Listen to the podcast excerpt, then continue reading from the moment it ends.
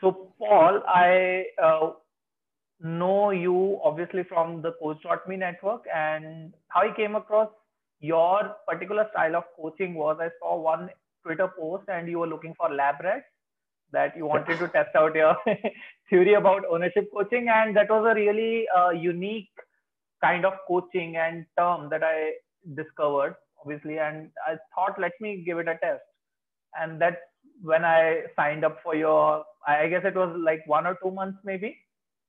Yeah, six weeks. Yeah. Six six weeks. Yeah, six weeks, and it was an amazing experience.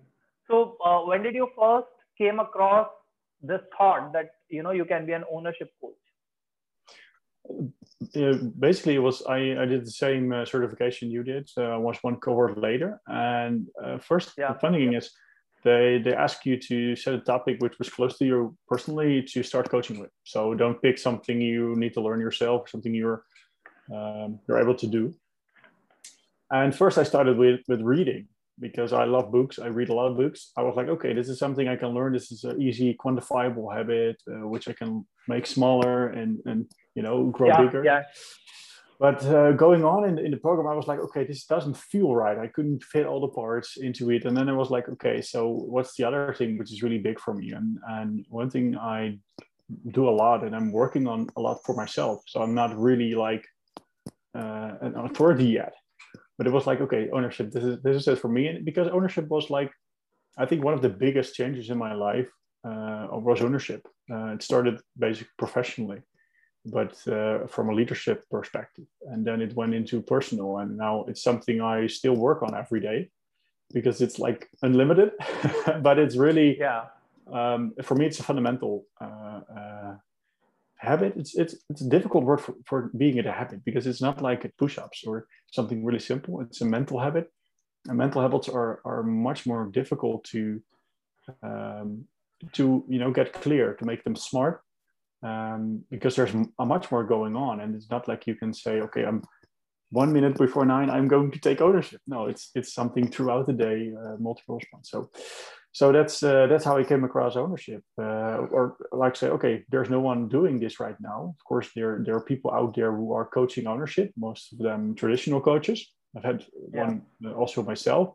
Um, but I thought, okay, let's give it a shot and, and turn it into a habit, and also, you know, make it uh, available on a, an easier, you know, more accessible way than uh, traditional coaching. Because if you have to talk for someone like one and a half hour uh, every week it's not like easy to start with. You have to get over a huge uh, mountain to to start there actually.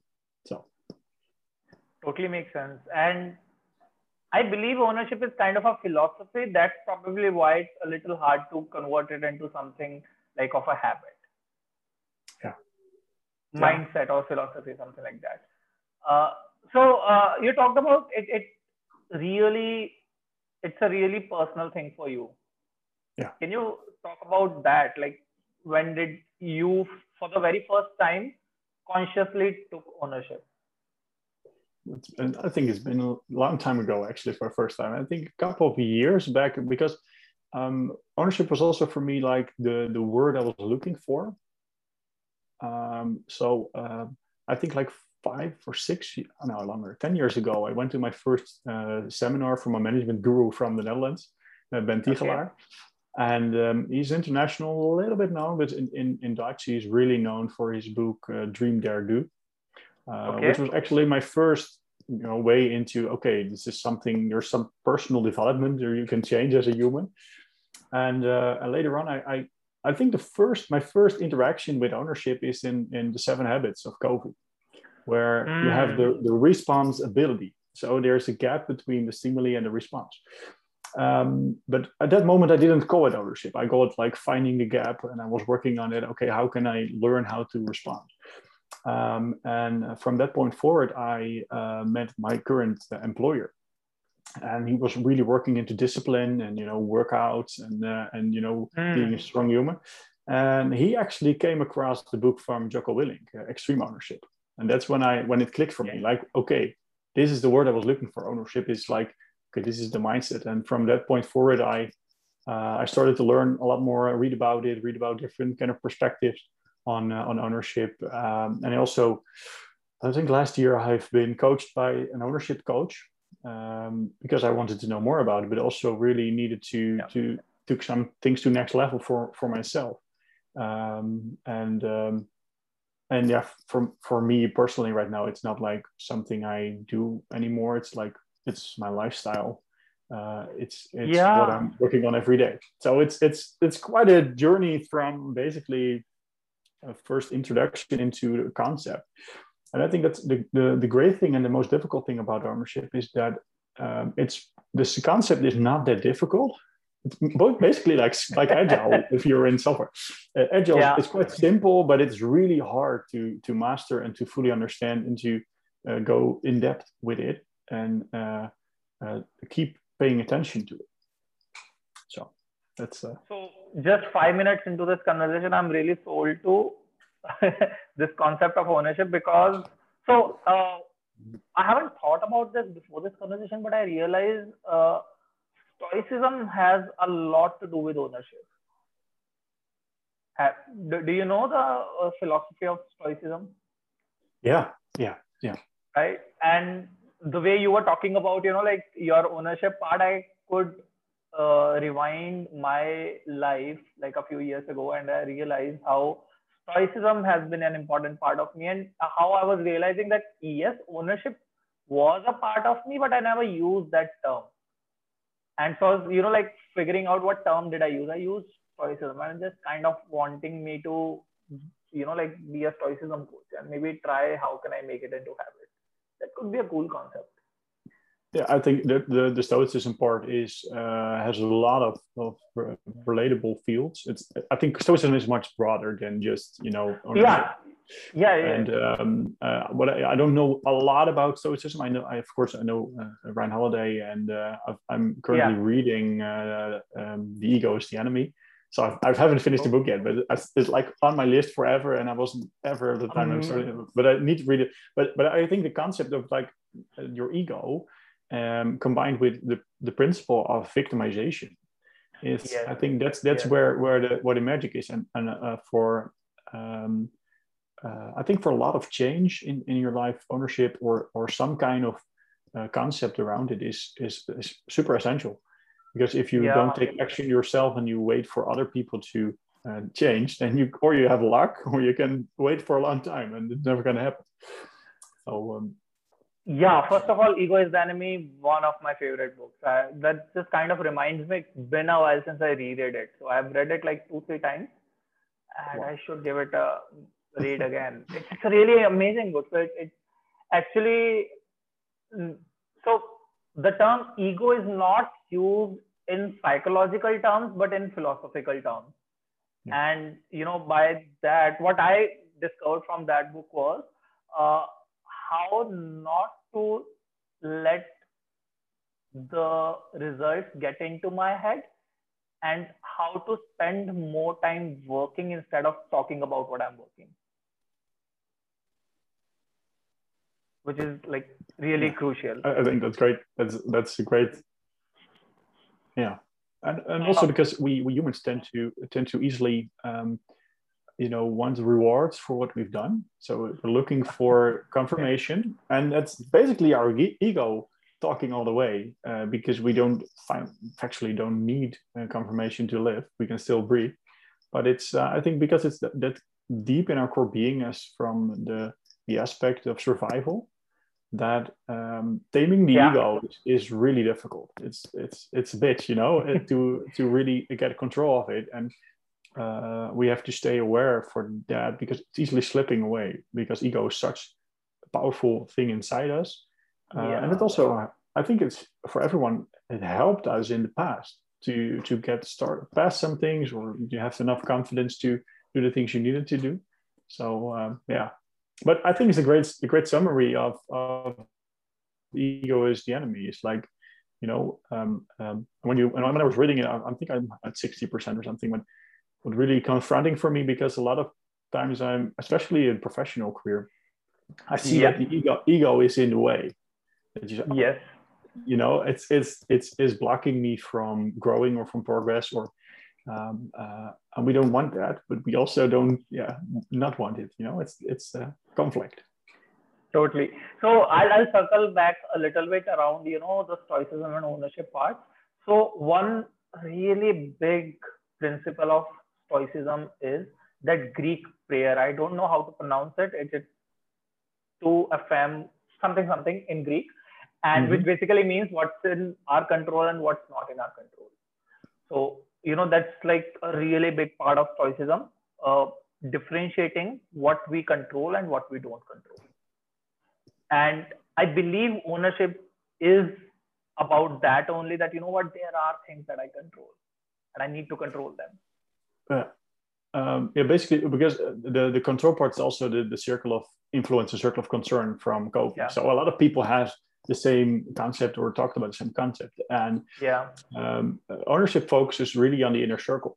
So it's it's not about circle mm. of concern of what you can't control, uh, but it's always looking what can I do. That's basically the, the sentence I use the most in, in my days is okay, this is happening, this is a situation, but what's still left? What can I do? And, and sometimes the answer is I'm not able to do anything. And accepting is also always something you can do.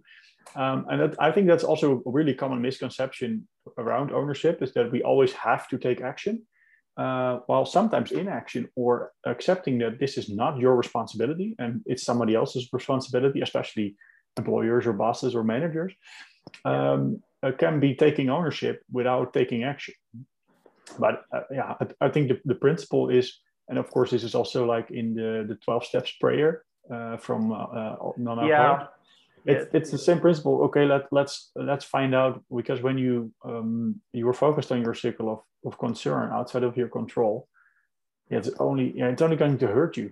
Um, so i think it, yeah it's really interesting to see it in this light because i've never considered stoicism to be so closely related to the the, the principles of ownership uh, I didn't. I just, you know, like because you were just listening to you talk about ownership, I could relate it to uh, the stoicism part. And that the, there's this serenity prayer if i'm not wrong. Yeah. What's that? Do you know that prayer?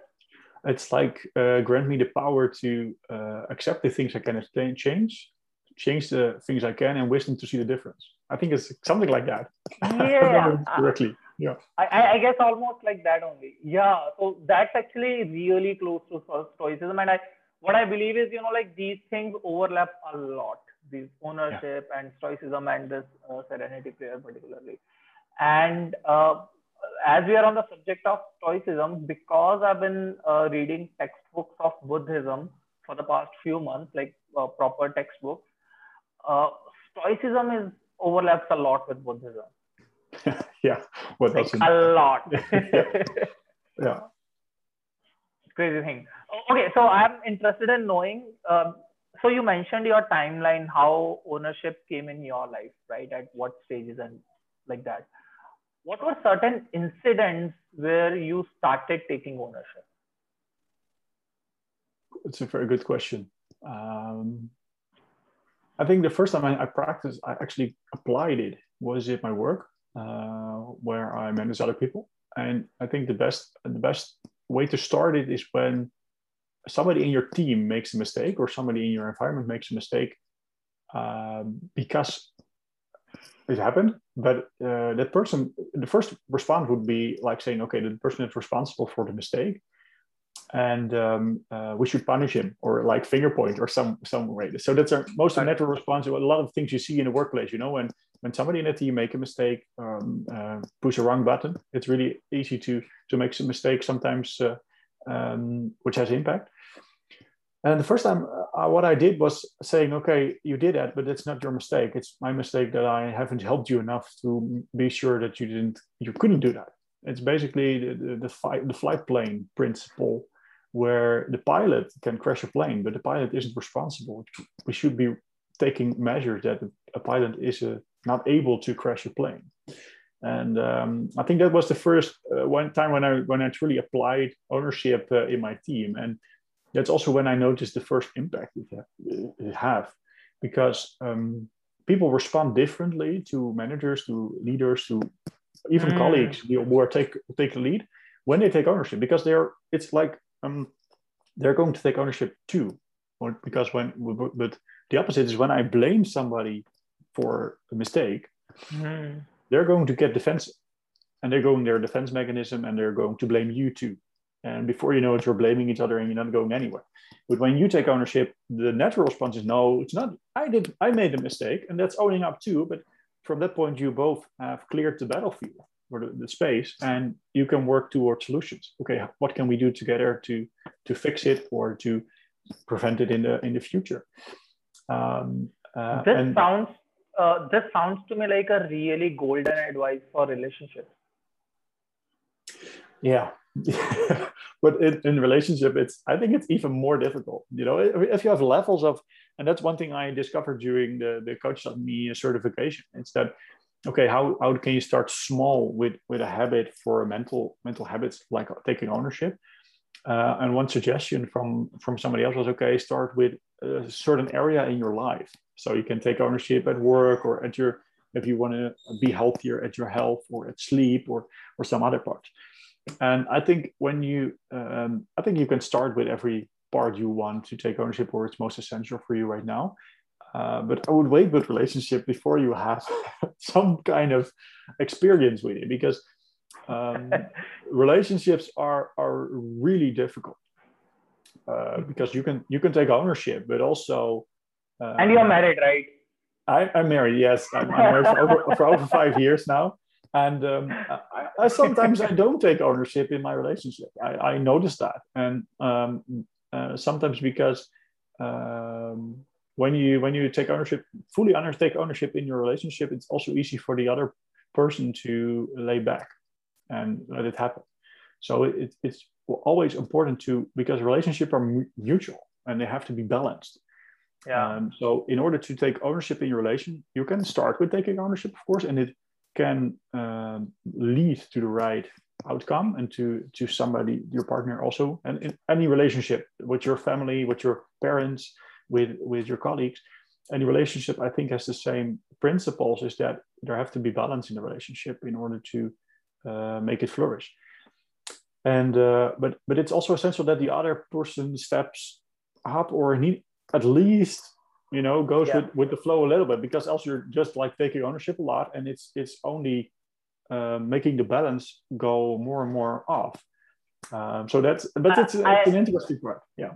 I, I remember one uh, instagram quote and it's a really beautiful quote that if there's a difference between if there's a distance of 10 steps between you and someone always take nine steps yeah yeah I, I, that's a great one that's a great one always keep you know always keep balance yeah I love that one. I, I haven't heard it before, so i'm going to remind it.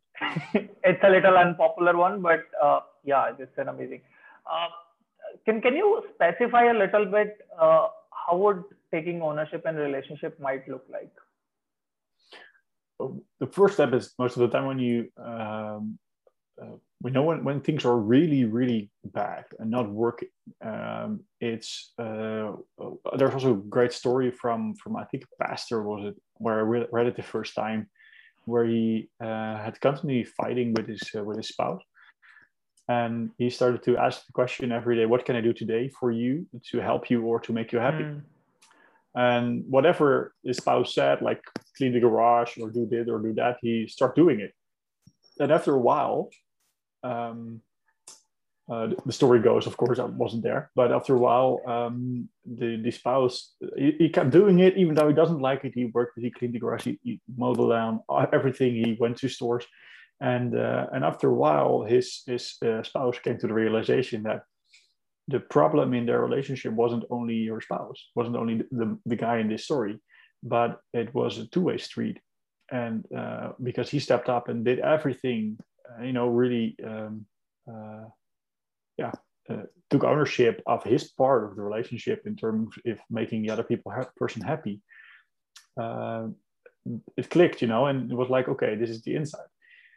I think that's that's one way to to do it, but also be be aware of of the the fact that if the other person doesn't step up, it's yeah, you're really in a toxic could be in a toxic relationship and you're wearing yourself out and uh, I still believe there's there's only one person on this planet that you have to make happy, and that's yourself.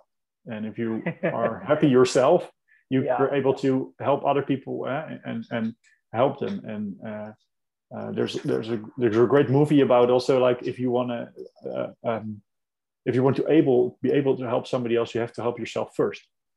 And i think that's that also in relationship applies. So in order if you take ownership of your life in a, in a broader sense it will reflect somehow on your, relationships because you're going to respond differently to situations. You're going to respond differently on somebody lashing out on you because you're like okay somebody's lashing out on me. My thought my first thought is okay someone's angry at me and I, that doesn't make me feel uh, or maybe make me feel angry or make me feel um, uh, uh, depressed.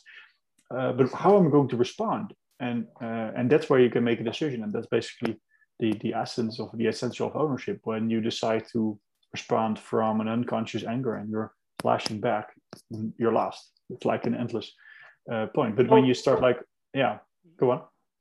So uh, what I'm understanding in my language, I just wanted to check once Mhm. with you. Uh, how I am able to understand is, and please correct me if I'm understanding it in a wrong way. Uh, taking ownership in any relationship would mean, uh, you know, in my understanding, it is like two-step process. Like step one is what can I do about it, and step two is letting go. Yeah, basically taking ownership of acceptance like Yeah. okay and, and that's that's another interesting part we we all have some I- i think this is for everybody the case uh, in any relationship we have aspects of the relationship or behavior of the other person which we don't like and i think i think it's recognizable for most of us because even if you love somebody truly uh, um, or if you have a great relationship with your parents, they do things differently and do things you don't like or, or that. And uh, once you, of course, you can try to change it. That's the first thing. Eh? You, what, what can I do to change their behavior or Yeah. can help them to change their behavior?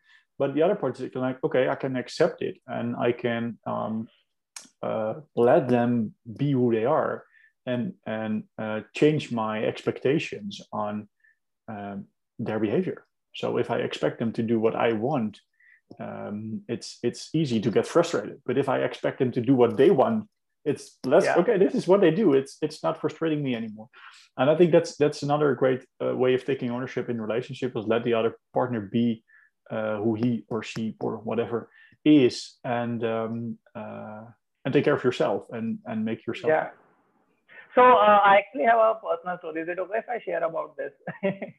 So uh, how I kind of figured out this two-step process is so I really like this one girl, one and a half or two years, three years ago. My goodness. Okay, so we are COVID also make times fly. Yeah. yeah, we are also counting 2020. So I really like this girl. Uh, we were flirting here and there on text and stuff. And so the first thing I did was taking ownership. Like, what can I do? I could ask her out. So I asked her out, and we went on a date. And the date was good. Uh, after the date, I just kind of had a intuition or some vibes that you know maybe she's holding herself back or something is happening and stuff like that. And i knew that she was coming from a place where she uh, had a breakup with a long term boyfriend. So i asked her like uh, is that chapter of your book closed or do you still want to go back to that? And uh, so i just uh, you know like the upfront answer that i do not want to water any dead plants. And she said that uh, yeah i might not be you know like over that chapter yet. So yeah i let it go. Yeah. obviously we were friends and all that stuff but uh, that was really smooth for me. Smooth as in uh, i kind of accepted that okay i don't want messy things. I do not want drama right now and it's it's interesting because it, of course every situation you can respond in different ways and it will have a different outcome. And and the funny thing is we don't have a have a, a light a glass bulb where we can see the future. Um, but but I think what is what is interesting is that you took ownership up front of your own feelings uh, or basically pr- protecting yourself um, yeah. and and making sure that, so i don't know all the details of course about the situation but but um, uh, i think it's an interesting principle that you re- are really upfront about uh, things that are important for you uh, before you know spending a lot of time in a, in a relationship. Uh, So, on the other, yeah. But on the the- other hand, I'm really really curious about. Have you ever thought about what would happen if you, uh, you know, just said, okay, Yeah, not- I, I don't to ask. But, but Yeah. ask the ask the question like um, one one option is okay is this someone uh, watering a dead plant what you said? On the other what you can do is okay what can i do to make this plant bloom? Yeah. that's, that's the opposite. There's always two ways. Yeah. So obviously, because I have had a, like a diploma in, uh, you know, complicated relationships, so I chose not to Is- go is there. is there a school for that? Yeah, I'm the director there. yeah so uh, the plus and minus about all of this now because you know like i talk a lot about relationships and stuff because you know uh, this is kind of a cute way of me getting some guidance and mentorship in relationships. So the plus and minus things about uh, being clear what you want at this age like you know when you're 24 25 is that uh, number one the, you know both pros and cons uh, you will not have a lot of drama and you can actually focus on what you want to focus. It's a really good thing. Mhm.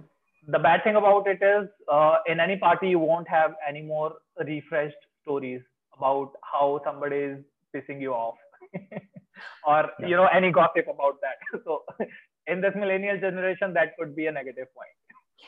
Uh, but also really interested because you talked about you reading a lot about Buddhism, and I have I I don't read a lot, but I read some uh, parts about Buddhism, about meditation and stuff. And one story really, uh, uh, uh, uh, you know, got me in, in the past. It was like a, a story about, um, uh, I think from Ajahn Brahm. He was like when he was in his tent, and there were like mosquitoes. And every time he complained about a mosquito, his his his teacher said it's a teacher, and he didn't understand. And and after a while, the, the teacher explained, like, okay, the mosquito are trying to teach you patience.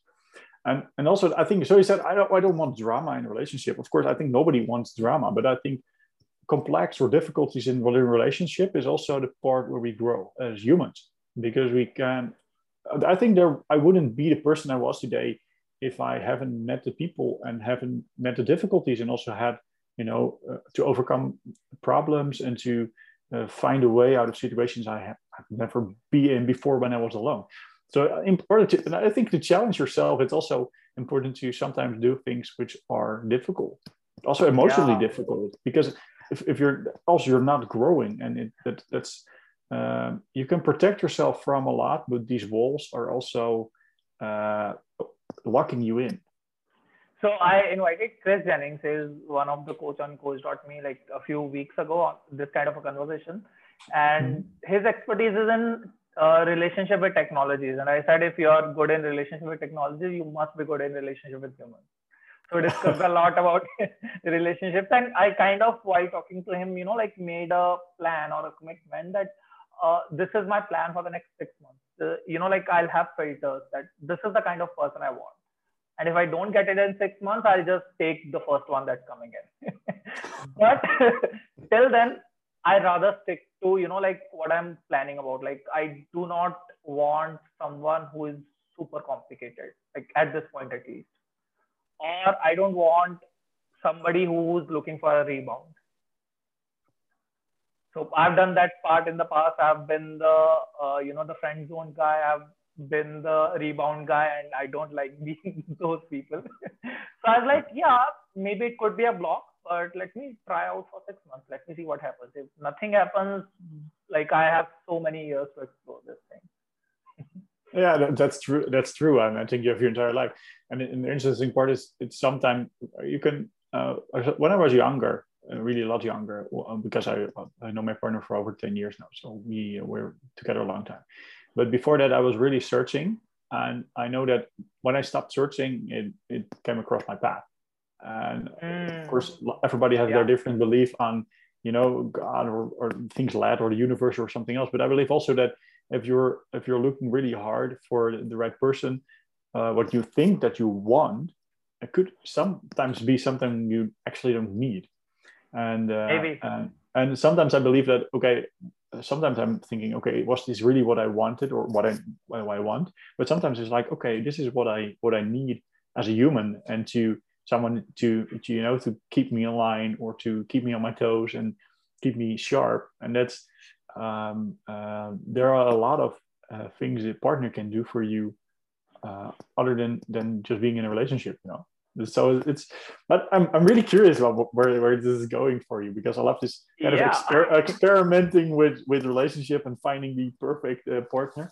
Um, so, so what what i see what i've done wrong in the past is was not being curious or was not being patient and being too desperate to be in a relationship so i was like always either flirting with one person or being in relation with one person and I was never not in a relationship. So this time I'm like, you know what? Let me just take a chill pill and let me take a step back and just enjoy what the whole market is doing. let me see what happens. Let me, you know, like actually make it a little scientific thing. But then again, because logic helps us make sense of the world, uh, helps me make sense of the world. So let me use mm-hmm. logic a little bit and see, you know, like these are the uh, experiment uh, conditions and let me see if I can get the desired results. If I don't, I'll, I'll throw in, I'll do some other experiment. It's really interesting. Also, because what did, what did you learn by being not in a relationship after being in relationship after relationship for a while? So my last relationship was in 2019 September when it, uh, you know, like when I had a breakup, and then I decided I'll be practicing celibacy like I'll stop even flirting with anyone. And it took a couple of uh, months or weeks because I'm naturally a you know a playful kind of person. I, I there's a little bit of flirt and playfulness in my tone as well. So it was a little hard for me to practice. And mm-hmm. uh, yeah, for like one and a half years, like up until last two months, I was totally off the market. I decided that even the perfect person come up to me and beg me that come in relation, I'll still say no, no matter how perfect they are. because uh, so the, the thing was that I needed some time off. I needed to actually look inside of myself, uh, you know, like what kind of person I am, what do I need, what do I want, and all that stuff. And yeah, so that was the first thing. Uh, I realized that the girls were changing, but the patterns were the same that was not a good thing and the results were same eventually like some sometimes it will be one month three months one week i don't know and i was always not happy in that. I, I was i don't know i was overcompensating probably. Yeah a lot. could be. Yeah yeah. A lot. So uh, yeah that happened and uh, i'm really glad it happened. It gave me so much space and that was like a superpower for me. Like you know what? I cannot flirt with you. I can choose not to flirt with you. That was such a superpower for me That's interesting because when you can extract, you know, set the guidelines really clear, it helps you to actually develop new skills, to uh, to look at it from another perspective. And also, what really really interested me because when I look at your timeline, it's like basically you broke up a couple of months before COVID entered uh, the planet uh, and and so it was May 2020 when it all started, uh, especially here in Holland. But yeah, has it been like being in a pandemic? Uh, I don't know if it's really what if it's in, in where where you we are where you live. It's really you know when you notice that there's a lot of more loneliness. But how is how was it to be in a pandemic without someone? You know, especially when you've been before. So a really good thing about not flirting with anyone was so I'm a guy, and the superpower I had was I can talk to a girl and not think of having sex with you while I'm in my 20s, which is a huge thing. I think, yeah, yeah. so, uh, making conversations or friendships have always been easier for me, to be honest. And I started my life coaching business in this pandemic. So I always had like a lot to do. And not enough time to be honest to be you know like feel lonely or even when i i don't remember feeling lonely to be honest. I just like had friends around me.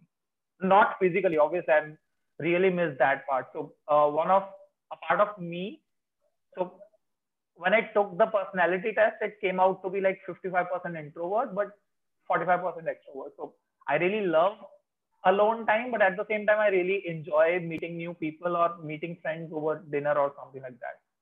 And that kind of turned off since the pandemic started. So that was a big challenge for me. Yeah. Uh, but uh, yeah, I didn't feel that loneliness because I just decided that you know what, I'll do something with myself and we'll see it later. Kind of that.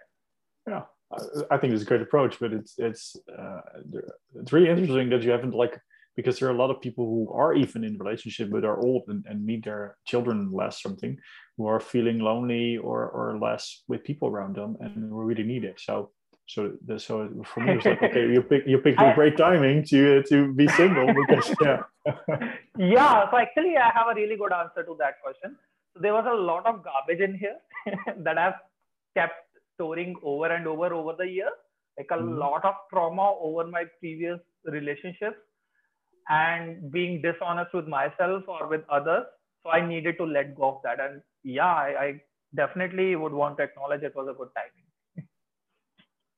lovely to hear. I think it's great to hear because it, it's um, basically you took ownership not not of your relationship or your flirting, but you took ownership of uh, your your your patterns and your own behavior and like uh, because we, we are a lot of, of how we, we behave isn't who we truly are. We behave the way we've learned to behave, and and some really also some like good intentions from from parents can lead to uh, behavior which is not desirable or doesn't fit you what you like you know so it's uh, it's really interesting to uh, to hear that and uh, and see how you yeah yeah. Yeah in, in my experience taking ownership of yourself comes a lot you know in front than taking relation uh, taking ownership in your relationship.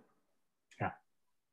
First take care of yourself before you can take yeah. care of anything else that's yeah, basically um, uh, and and it, it really starts small you know because if you look at that, like look at habits, it's it's one thing. Um, I feed my cats every morning first thing I get up because they they wake me up because they're really annoying. But um, the first thing I do is drink a glass of water myself, and that's not because I I can't give the the cats first their food and then drink glass water, but it's really about the principle reminding yourself every morning first thing of the day, first take care of yourself before you can help anybody. And if you if, if you one of the things I love to do is helping other people uh, in in around me or or in the world um, but so that's for me, it's a really important step every morning. First thing is is doing something for yourself, and then uh, feed my cats, and then do other stuff for other people uh, around me. And uh, I think in, true in relationship and in ownership, yes. So you to take care of yourself first before you can enter another relationship. I think I think a lot more people who, who would do that or take your approach would be uh, happier in their relationship because they know themselves better. And you're always 50% of a relationship. And uh, this is kind of has been the discovery for me for the last uh, one and a half years that it's better to be peaceful single than to be messy and with someone. Yeah. yeah. I think it takes a lot of nerve, you know, to to decide that because a lot of people are also, you know, gain um, uh, social uh, respect from being in a relationship and, and how people perceive you. And if we're looking at, you know, uh, finding out uh, how other people. So I didn't do it because I'm really a cool person or I'm a really great person. I did it because I was tired of being in a relationship or like tired of looking at those patterns. The last time my breakup happened, uh, again and such an embarrassing detail but the bro the breakup happened over call I, I, guess at 8 or 8.30 p.m and i was on a date with somebody else at 9 p.m that's fast. Uh, you know, yeah, how, do you do that's that? What I you thought. know that's what i thought. That's fast. Like you know like Dipanshu, you need to slow it down. But, but, basically you, you should pick another branch of coaching because you're really great at finding people or picking them up you know So uh, this is something that I've actually noticed with people around me. And then again, my, the people I'm coaching are in their 20s. Uh, I'm not sure if dating apps were available in your time when you were dating, when you were in your. I found, I found my uh, spouse online. So we were not apps because apps didn't exist in the time, but we had the internet. Hmm. Had Interesting. Yeah. But now it's like a really, really common thing that uh, you know every almost most of the people are using dating apps and uh, it's available. Like it's the relationships are like easily available and the value of relationships has a little decreased. That's what i think. I am kind of equally to be blamed. I've been in that pattern a lot.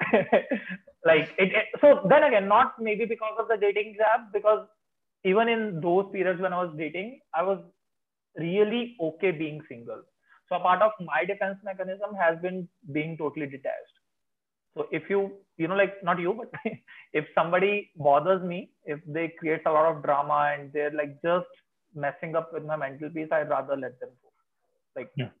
direct so again, uh, that was also kind of a defense mechanism of, of me not working on the relationship. But I've seen it multiple times with people that uh, millennials relationships are a little easy to get, and yeah. I have believed that easier to come, easier to go especially and, and also one, one really interesting thing is because uh, uh, officially I'm I think on the on the brink of being a millennial. I'm 991. yeah. So officially I'm a millennial too, but I don't feel like a millennial because I, I didn't grow up with I'm the youngest of, of seven, so I didn't grow up around a lot of millennials. My my brothers and sisters are older.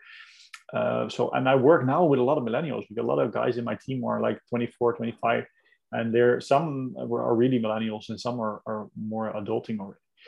Uh, but I think it's easier to get a relationship, but it's also easier to uh, you know ghost somebody. And I think uh, Simon yeah. had a great great conversation about it. That ghosting is like not going through the emotional phase of you know canceling, ending a relationship, uh, which should be really hard because you have to say to somebody you have some kind of feeling for that that um, it's not going to work and um, of course, when you have some relationship with someone you don't like a lot anymore, you hate actually, then it's easier. But I think that that technology has made made relationship uh, sometimes really easier or, or easier to get away from, but you're not learning from it. So you you here's a, here's a crazy stat for you: hundred percent of my breakups happened over in my, time, in my time, when I when I was when you know, into into this uh, space, we had SMS, which was 200, one, I think 150 characters, and that was it. and um, of course, you had phone calls, but were really expensive. So uh, you have to talk to to people in in real life. And um, and what I noticed also right now, of course, everybody is working from home, also here in Holland, and um, uh, we do a lot of over video call, and it's much easier to you know, to to create drama over video call than you would do in real life. Because in real life, somebody would say, okay, don't don't do drama. And from body language and you know environment, some people would be really like holding back way more than they would in a video call. So technology technology is is great, and I, I love what it has done for us humans in connecting. But also, I'm really on the side like, okay, um, how do we make sure it's always on the helping side and not on the bad side of, of us? and yeah I, as i see as i look at back you know like two or three years from now when hopefully i'm in a relationship or something like that i'll look back and i could see that that was an incident where i took ownership that you know what why my relationships are not working a major deal i can do about is you know like uh, heal myself first I, I, think I think so. Absolutely, absolutely. And I think it's it's a great step. And I think you're already seeing the impact it has on your life and how you see and how you know yourself, and also knowing what you want. Because if you know yourself, you know what you want, and if you know what you want, you also can kind of distill what you need. And if you don't know what you need, you're never going to get a great relationship. so here's a message for you, whoever is watching, listening this. yeah. Uh, break up wherever you are no, no, that's really dangerous, really dangerous. Because you know, it, it's it depending. Because one one interesting fact is, of course, also when you're in a relationship and you are staying in a relationship, you can work on yourself first, even well, no, when uh, in, i was like kidding. Yeah, yeah, yeah. but the very first part, as you mentioned, is the very first step is wherever you are, no matter if you're single, if you're in a complicated relationship, if you're a healthy long distance, whatever it is for you, the very first step step will be asking yourself, what can I do to make sure that I am doing my part the best I can? Yeah, absolutely. and and the funny thing is also because when you're single, you look at relationship like this is the solution because I'm now single alone and don't like it, especially when you really don't like what you do. Some people like to be single. And some people who are married are like, okay, it would be so much easier to be single. Or, and I think one really aspect is that to remind forever is like, whatever your, your status is, you always have problems. And when you're alone, you have alone people problems. And when you're married, you have married people problems. And the problems will always stay and always come uh, just like thoughts, we can't really control them. But the, the, most important and beautiful part is that we are able to decide how we respond to it. Um, so, so, every time when somebody would ask me during pandemic that you know like you're single, uh, don't you feel lonely? And I would tell them like, at least I'm lonely alone. At least I'm not with someone and feeling lonely. yeah. But I yeah. think that also happens, yeah. If because if you feel lonely when you're in a relationship, I think this, this is a great uh, signal for for you to find out why it is and and what you can do about it. And sometimes the answer is, okay, this is not the right relationship for me. But sometimes it also is like, okay, I need to learn, or we as a couple need to learn something. And and the first step is awareness also within a relationship. Um, so, and I, I, think what I've what I've learned over the years, I don't have a lot of experience with relationship. I don't have a lot of friends. It's deliberately because I want to focus energy on the friends I have, and not on having a bunch of friends. You know.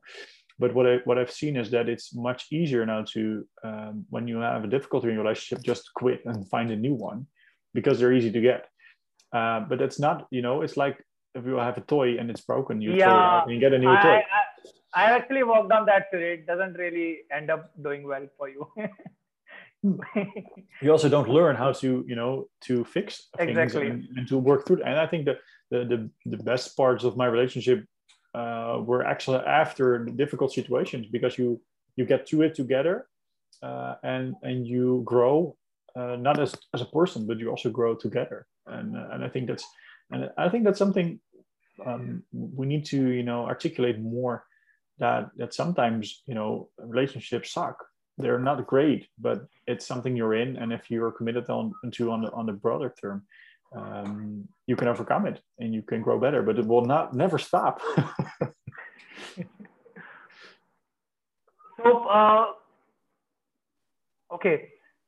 A lot of guys suffer uh, suffer as in a lot of guys suck at dating dating as in you know like just going on the first date or going on a second date. Because again if you're if you're on a first date going to a second date is in itself a challenge and stuff like that. And again these are not the absolute terms but you know the patterns that i've seen in generalized majority. And a lot of girls in india at least or in around my circle around my age what i've seen mm-hmm. uh, have had issues that their partners are not serious enough. Stuff like that. But anyways maybe i need to think a little deeper around this. I've never thought about it but that that was something coming to, to my mind. Anyway uh, thank but, you so much for what this was the word you you you said one word? I missed one really essential word in like they are not their partners aren't serious enough serious. Oh yes. Okay sorry. But uh, maybe that's not the case. I need to go back and you know like actually think about it a little more. It should not be something that i'm generalizing on the spot.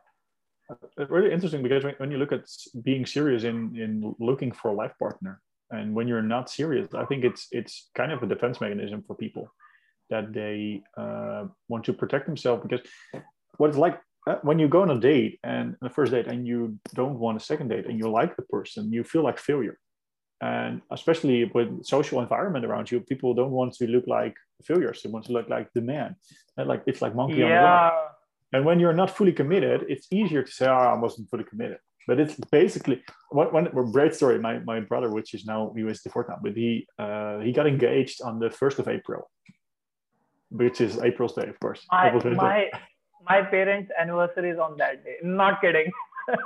Oh, and, and the funny thing was what he told me is like okay, well, it's really easy. And I think it was a joke because he was really committed at that time. But he was like, okay, when it doesn't work out, they can always say it was a first April project. And and basically that that principle applies to a lot of people being not serious within dating because it's it's like uh, a way out. And it's not like taking it's not like they take a risk and they put themselves uh, vulnerable and, and let them go out. But they prevent themselves of so much magic by just being with one step in, one step out. Uh, that yeah, you will never going to be happy with that way. so I I actually think that uh, career and relationship these two are the things where we essentially start taking we as in most of us start taking ownership. Because up until we are in college or we are not in serious relationship or anything like that uh, we have our parents or guardians or you know teachers mentors and all that kind of stuff when we graduate there is almost nobody backing us up. You know when we enter a job field and stuff like then again you can be really privileged person. You could have a good support and all that stuff. But majority of people uh, these two are these two things i think demand most ownership. One of them being your relationship and second being your career. I, I think a lot of people now are are now you know um, are confronted with having to take ownership and learning to be about it in their career when they step into, up into a leader's role. Uh, so that's what my first focus was leaders of tomorrow so people who are almost ready for a new leadership position and leadership is not like you have to be manager or boss but a lot of people are leaders within their work or leaders within you know when i when you're a school teacher you're a leader because you are leading yeah. a lot of small humans to to the next phase of their life and when you're in a leadership position you will be confronted with other people's behavior and and other people's mistakes which are basically your mistakes and you can yeah. take ownership of them uh, so that's I think the most people are introduced to it. But I also believe that when you when I look back to my own life and to my secondary school, uh, if I had known the concept ownership at that point in my life when I was 12, 13, 14 years old, I think it would made a huge impact in my life because I kind of have like some feeling like I went, I woke up when I was 80, 90 years old and I was like, okay, whoa, I'm now here. And, and everything to this point has been luck or that I have entered here uh, and I think when younger people learn to take ownership, it will they have so much more impact on their life that they make decisions based on what they truly want or what, what they want to get, instead of the decisions who are made for them, because that so happens a lot. Yeah, interestingly, I think I started taking ownership when I was in like again, you know, uh, 14, 15. But my ownership was clouded of my people pleasing uh, you know characteristics because uh, I spent a lot of time you know like just trying to fit in the box because I wanted to please a few people like my teachers, my parents, my you know my immediate society, extended family, and all that. So although I was really in a sense that I want to take ownership, what can I do about it? What can I do about it? And you know, just asking that one question again and again uh, helped me be a high performer but if i could go back with this mindset that i have right now you know like recognizing that I, that that was not me i didn't want to participate at all in the first place i'm just doing this because that person told me if i win it will be so cool for him you know so yeah. i guess that ownership was quite clouded because there were so many people around me who were influencing my decisions yeah so even i even when i was taking ownership it was not for what I wanted. Hmm, interesting, really interesting, because it's like, of course, uh, the people around you determine a lot about who you are and who you become. Uh, because we always look around us for role models, especially when we're when we're younger. Um, and, and because and even if you're, I, I totally wasn't a high performer in my uh, secondary school. Wasn't I was like average performing, and um, uh, um, and I actually decided to do my education, my, my college uh, years. Um, I went to, to applied science for an education, which I, I, wanted to start a supermarket. And now, right now, I'm in a total different field. Basically, when I started my, my years at school, I didn't want to uh, start a supermarket anymore because I was shifted away. But that was my reference, a point of reference right about then. Um, and luckily, I got into like a general uh, business education. So I had of course a lot of a lot of other things I've learned there, which which help me now. Uh, but yeah, some people aren't that lucky. They go into education and they go into uh, two three years, they quit, they do something else, and and by the time they're 28, 29, they they still haven't decided what they want to do in their career. So um, um, I think I think also it's important for the people um, around young young humans, I'll call it that way, to take ownership of their role and of their their uh, you know their example they're setting, and that's but so and and that's one thing one of my coaches uh, uh, told me that she said like it would be really awesome to see everybody on the planet take ownership. And that struck me because i was i got like got thinking about it because when when you take ownership it's one thing but in order for this to work we actually everybody needs to take ownership to take the next level of you know uh, humankind. And and uh, i actually think you know a lot about this one part because uh, what they expected from me. So I grew up being, you know, really good with confidence because I was like really good, so much praised in my childhood. So I always had like a good amount of confidence, like almost always. And people had super high expectations from me. I had a lot of expectations from me. And although it was like, what's the word I can use? So it proved to be good for me in the short term don't believe it. It was you know like good for me in the term because probably you know like I, I realized that that was just not me. Like it was not who I wanted to be. So yeah, and another meme joke, you know, like Happy Mother's Day to me uh, to myself because of all the reparenting I had to done. I had to do for myself. Yeah. but yeah, that you know, like this, comes to be again to the concept of like, was it in my control or like, what can I do about it? And now I think the only thing I can do about is you know, like just let it go and reconnect with who I am, so that I don't redo all those it's of course it's impossible to change the past so somehow we have to accept what happened in order to move forward um, because you know, the, the, last time I was watching, I think I was watching a Spider-Man movie. Oh no, it was like Justice League, the new Justice League cut, and there was like the Flash had a great comment on. Uh, right now, you are writing tomorrow's history, and I was like, oh wow, it, really hit me because like, of course, everybody knows is you have to be in the now, and, and right now is where it happens. But uh, saying it like that, it was like, okay, of course, you can't change the past, but you can change tomorrow's past right now. Yeah. And, and i think I that helped me a lot like accepting and, and starting with you know doing right now and working on the things i want and accepting okay sometimes things didn't happen the way i wanted them or i made stupid mistakes or even um, uh, said the wrong the wrong things at that moment. Uh, but there's always a moment to to take the next step. Sure and as we discussed about relationships i want to discuss you know the second part uh, the second uh, life area we discussed that you know uh, probably these two are the life areas where anyone like again talking in general about majority they would start taking ownership. Like one of them is relationship another one is careers. Like because you are always told this is the subject you have to you know like read this learn this and you know write this in exam and you'll get a degree basically up until yeah. you're in college. And then you enter a job and the dynamics are totally different there. Yeah you yeah. you know you you know you no longer have friends there you have colleagues. Which is a huge different thing.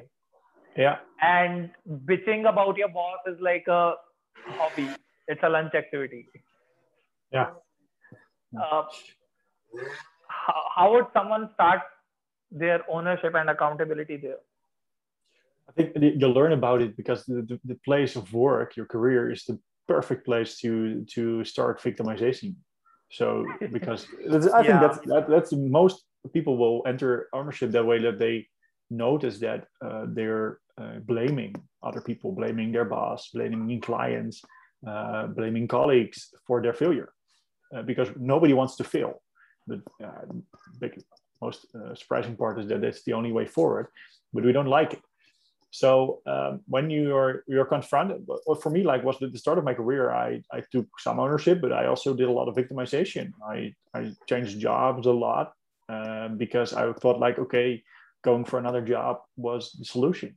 Uh, but the biggest mm. problem is what, what my coach told me when you go to a new job you take yourself with you which is the biggest part of your uh, experience in, in career and, world, and in your work so i think one way or another somewhere in your career or you're going to learn how to take ownership or you're going to have somebody else tell you how to take ownership, or you're going to crash and you're going to get stuck or get overwhelmed or get burnout. To because uh, when you are constantly victimizing yourself or you know let let people around you try to fix your problems, um, you're not going to be happy in your work. Um, and work is a, a, big, huge chunk of our time, of course. Uh, so, um, uh, and from that part, uh, uh, what for me the story was is that I I crashed a little sometimes uh, in in my career, and then I learned how to take ownership and how to take control from that point point forward. And was not like one day, okay, I learned ownership, and the next day I perfectly applied ownership and uh, and uh, you know stayed stayed uh, where I were and learned how to to deal with it. I think it's a process also of okay getting to know the concept, knowing that you can take responsibility, and uh, from that point moving forward, learning how to improve that, and uh, and make sure you you will. Uh, I think the first, of course, is awareness. Like I noticed right now when I play the victim, yes. when I'm not taking ownership and it, yeah. it, doesn't mean I'm never taking, uh, of never being in the victim role ever. Sometimes at the end of the day, I come home or downstairs and I'm like whining on clients or colleagues, and and uh, my spouse is like looking at me and like, oh shit, I'm, I of course I'm I'm uh, victimizing myself. I, I don't think it's like you have to be. It is not like you never are should be able to be the victim. Sometimes really difficult things happen and it's okay to sometimes say okay shit this is happening and i don't like it uh, so for a moment that's okay but the next step is always okay what can i do right now? And what's what's what's something i can do about it? Uh, uh, so and, and, it's actually something really uh, comforting about being a victim. It's, it's really comforting in the short term but it's it's um uh, it's comforting in the short term. Yeah it's really comforting. But the question is if do you want do you want comfort so um, you know like I, I, guess it's the same choice between doing what's easy and doing what's right. Or yeah. you know like again short term gains versus long term gains. Yeah. Yeah. I, I think i think that's basically where it's all about because if you take ownership today it's not going to help you solve every problem. It's it's something you have to do for a longer time. And then uh, slowly uh, from perspective of momentum you will see more impact of it. And you see that you gain more control and you're like oh wow this is impact and that's from uh, the snowball effect from that forward is that you uh, learn how to be in control even in situations you don't like. You you're going to have situations in your life which you don't like or which are difficult uh, especially when you work because in every work every company even if you're working for yourself um, there's always expectations and difficulties and things never go as planned. That's one thing planning is beautiful but it's never going as planned. And uh, and you have to deal with that um, and uh, the funny thing is that we still respond to work even though we say we're rational or we're doing business decisions we still respond from an emotional feeling because it makes us feel a certain way every situation that happens. And um, uh, especially in, in business, we are not um, evol- evolved enough sometimes, I, believe, to you know uh, handle business as business because we still are like really stressed up about our job and about what our employer thinks of us. Like we even get like fight or flight responses, uh, stress from from a client who's angry and and at the, at the beginning of my career, I was like, oh shit, this client's angry. I need to really need to fix this and, and really stressed and heartbeat and you know all the all the the, the symptoms and now i'm like oh client is, is angry. This is fun. This is this is something we can we can do about it. And and uh, teaching that to to my colleagues right now in the company in, in communication and how to respond to angry clients really makes me uh, on, a, on the top of okay this is this is kind of where the magic is in, in business that um, everybody is uh, doing it nobody knows really what it how it works. Yeah. And let's talk a little more about uh, you know you are taking ownership but there's corporate politics around you. Yeah. What do you do in that case? Uh, yeah it's just that's really interesting. Of course you still try to to do whatever you can. And uh, the bigger the company the more politics and corporate but also i work in quite a small company. We have 15 uh, let, let me ask you right away. Yeah. uh, doing what you can does not mean get involved in politics uh, sometimes you you uh, like so sometimes, sometimes taking ownership is getting involved in the politics and trying to change them for the better if you truly believe that the politics are, mm. are wrong or preventing you from adding the true value. Uh, because most of the times it, it's clashing when you want to add value for a client or want to add value for a colleague. And the politics actually prevent you from from truly doing that because of politics. And sometimes politics are for the right reason because it's not like all politics are bad. Um, I'm, I'm into a company right now and we are doing a lot on security measures for, for software. And there are a lot of policies around security and software. And it's not like that policies in general are bad, but it's the, the easiest way to hide uh, uh, bullshit basically in a company is in politics and in, in process and hide behind, no, this is our procedure. I can't do anything else instead yeah. of, I'm sorry, I, uh, it would be not in my benefit to help you this way. And if, if you know, like uh, people on a help desk or support desk, if they truly would respond from ownership, they would say totally different things. That sorry, this is a procedure. That's a bullshit answer. Procedures are are defined by a certain way, and if you know why the procedure is, you can explain from your ownership. Because uh, one thing of ownership, you could say like, we would lose a lot of money, which wouldn't help our clients if we do it this way. So we don't do it that way. Uh, that's a total different, and it's basically the same. And could be the same answer as this is our policy. Uh, but when policies are working against you or working against clients because they are set up from higher up or from other reasons yeah. or from different agendas, I think it's, you know, try to do what you can uh, to change it, try to find the loopholes. That's something I love, always love, because there's always a loophole around it. And, and uh, we sometimes let process get in our way of our creativity. And the same as I, I work in software most of my career, and in software is like you're your own limitation because you have tools and you can create anything, but your, your mind is the basic limitation of what you can achieve. I think we we let process and politics um, easily block us from creativity and and working around other things, uh, how we can solve it. And sometimes, uh, and I think that's the last resort, resort of ownership is that okay, this is the policy. The policy is there for hundred years. Um, I can change it. I, I accept it. I accept it, and I uh, especially try to protect myself from frustration. And frustration, of course, is uh, expectations are the mother of all frustration. So helping yourself set different expectations and uh, and uh, yeah, try always to be to be honest with yourself and to clients. Because if you started, you know, changing your words or changing your your personal belief to a client, I think that's where your not taking ownership first but also like doing the opposite mm. and and like changing yourself because you can you don't have all the influence. We, we have not 100% control of everything. And um, one thing one time i had with a client who called me with a project which was not going well and i sold the project. And the client i remember the client called me and she was like yeah, this is this is not going well. This is really uh, uh, not good. And i agree and she was like, what? He, he is not protected. I, I, I agree. this, is, this is not this is not how I envisioned it, and, and this is what happening, and this is what happening.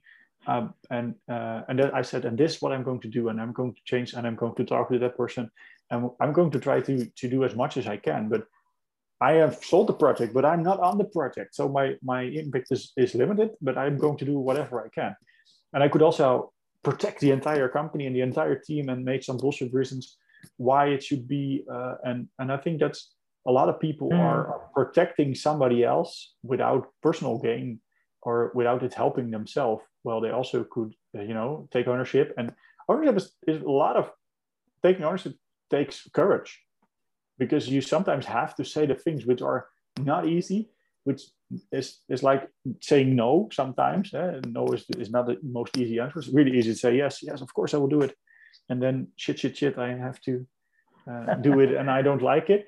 Uh, but uh, when you take that courage, it will help you gain a lot of more control. That's, so yeah. when you say and you know like that, okay, this is messed up. You know, let me make it better. Uh, as I discussed, you know, like I think I've been taking ownership since I was 14, 15, 16. You know, like being practical, what can I do about it? What can I do about it?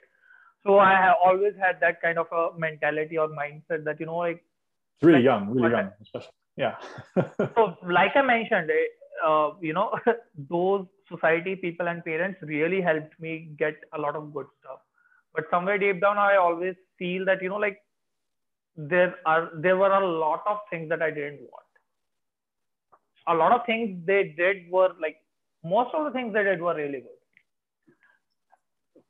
Anyway, so you know, like so, uh, coming back to the point. So uh, one thing that I learned was to self blame. now it's a really good part point in a lot of cases, but over the time I realized that it's not really a healthy, you know, uh, a healthy practice. No. And there is, I think, the, the, the summary of taking ownership uh, from the book of Jocko Willink is there's no one else to blame ever. And that includes yourself. and that's really amazing because even when you are the only one making a mistake and you take ownership for the mistake, is it is it really helpful to blame yourself? Uh, basically, when you we don't make mistakes on purpose, uh, and even if we do, we think we have a, I think when you are going to make mistakes on purpose, you have a, a much bigger uh, fish to fry because you have not the tools or the resources or the resourcefulness to, to be able to do it any other way. But most of the times, mistakes are what they are mistakes. We do them accidentally. It's not called accidents if we plan them. And uh, blaming yourself for doing it, oh, I'm stupid. It's it's of course victimization because you're basically blaming yourself on yourself but uh, when you say okay I, I didn't do that right uh, I, I, take ownership for that and i can change this and this to do it to prevent it the next time um, then then it's not blame but it's looking forward and learning and self-blame is just not helping yourself it's like basically bashing on your your own skull for not being the perfect version you have to be without accepting that the the variables or the situation or the thoughts or the, the things you need to know in order to do it right are available for you at that moment. But, but do but you, mm-hmm. yeah, do you believe this is the uh, this is something that a person who, let's say, starts taking ownership in their life, this is something that they will learn firsthand. Because I really uh, can, you know, predict that blaming themselves is going to be a really uh, core issue that they're going to develop. And obviously something that they will tackle over the time. Especially when you learn from yourself like self-learning about taking ownership mm. it's easy it's i think that that's basically because a lot of people uh, learn taking ownership from the need of taking ownership you know it's not that they learn it in a book or learn it at school but i um, i, I feel yeah. exposed I feel exposed. No, it's, it's easy because and that's that's make you know makes total sense uh, because a lot of things we learn in our life because we need them or need to have them, and that's how we learn them. And and especially at the younger age, we don't have the the resources to to find the right information about it. Uh, mm. So we hmm. just you know do and learn, and and when you do and learn without you know knowing the essentials, it's really easy to go wrong. The same would be when I need to go somewhere and I step in a car and I learn myself to drive. I will not be able to to learn the right things uh, other people has done over the years and and fail to, you know, and that's why you have to put on a seatbelt because you never would think about it yourself when you first step into a car to put on a seatbelt simply because you have to had a crash first oh shit i need to take some uh, i think that's that's a common problem when you, when people are uh, uneducated about the concept of ownership, about the, the total essentials. Uh, so I, I can start to take ownership. Yeah, I can share my experience around it, and yeah, that makes a lot of sense. I could never, you know, like connect the dots and put some words on it. So uh, imagine I am in the middle of my graduation. So I graduated with a three-year degree in biotechnology. Uh, in exactly the middle of it, like one and a half years ago, uh, one and a half years later, I realized that due to some financial issues and all that stuff, I will no longer be able to continue my studies. I wanted it so badly. You know, I wanted to do a doctorate in it and all that kind of stuff, like really childhood dreams. That was kind of a 15 year project that I was working on. I was already six years into it.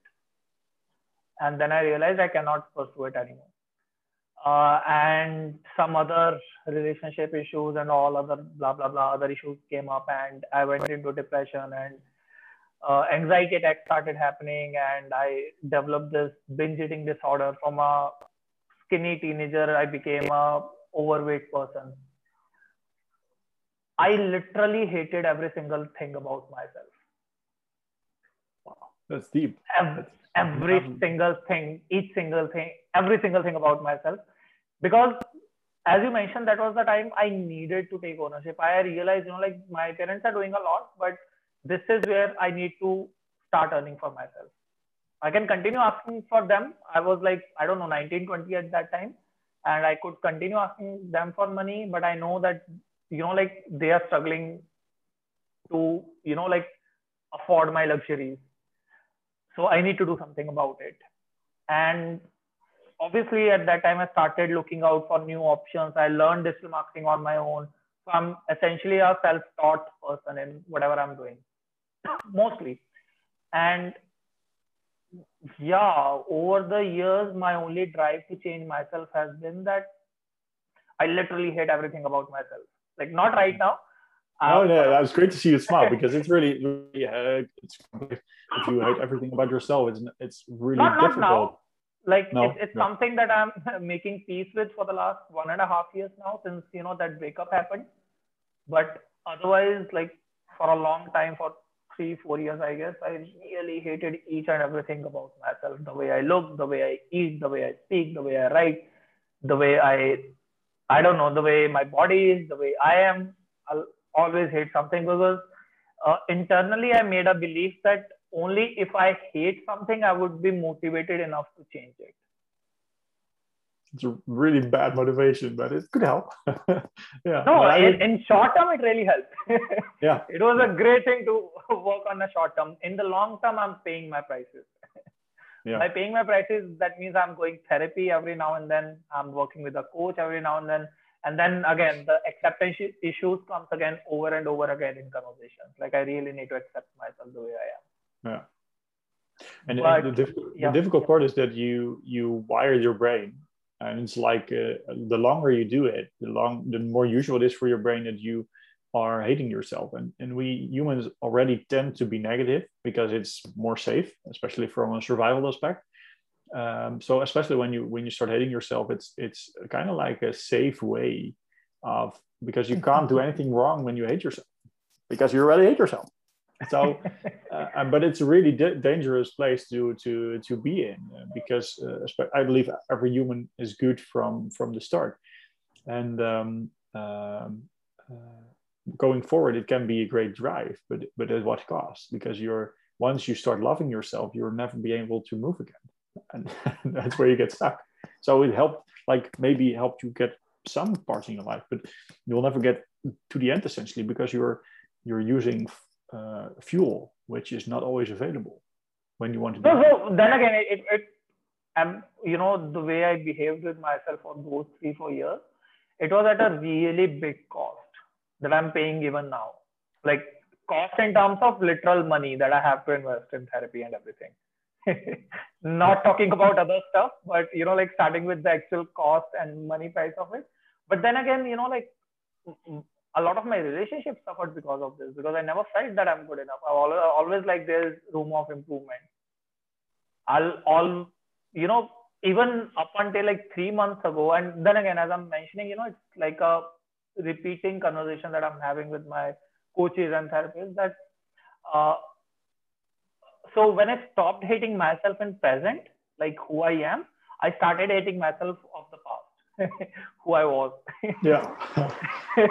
what, what was one thing for you? Because I think a lot of people can be easily struggling with this, especially when they are forced into taking ownership. You you take ownership responsibility of your mistakes and other people's mistakes, and before you know it, you are blaming yourself for the mistake because there's no one else to blame, and you think you're the only person. Yeah. And what, what would be an advice for people who are stuck in a situation now to to get moving past that point? What was the first step for you? What's really helped you? Uh, like stop blaming myself. Yeah, and then what? yeah, and no, no. I'm asking. You know, like, are you asking about this? Yeah, yeah. So, uh, as I mentioned, you know, like detachment has been kind of a like I have always had a love hate relationship with detachment. Like I was always worried about that. You know, like I'll always be detached from someone and I can never have a happy relationship and stuff like that. Like it's easier for me to, you know, like let go someone like this with a snap of a finger.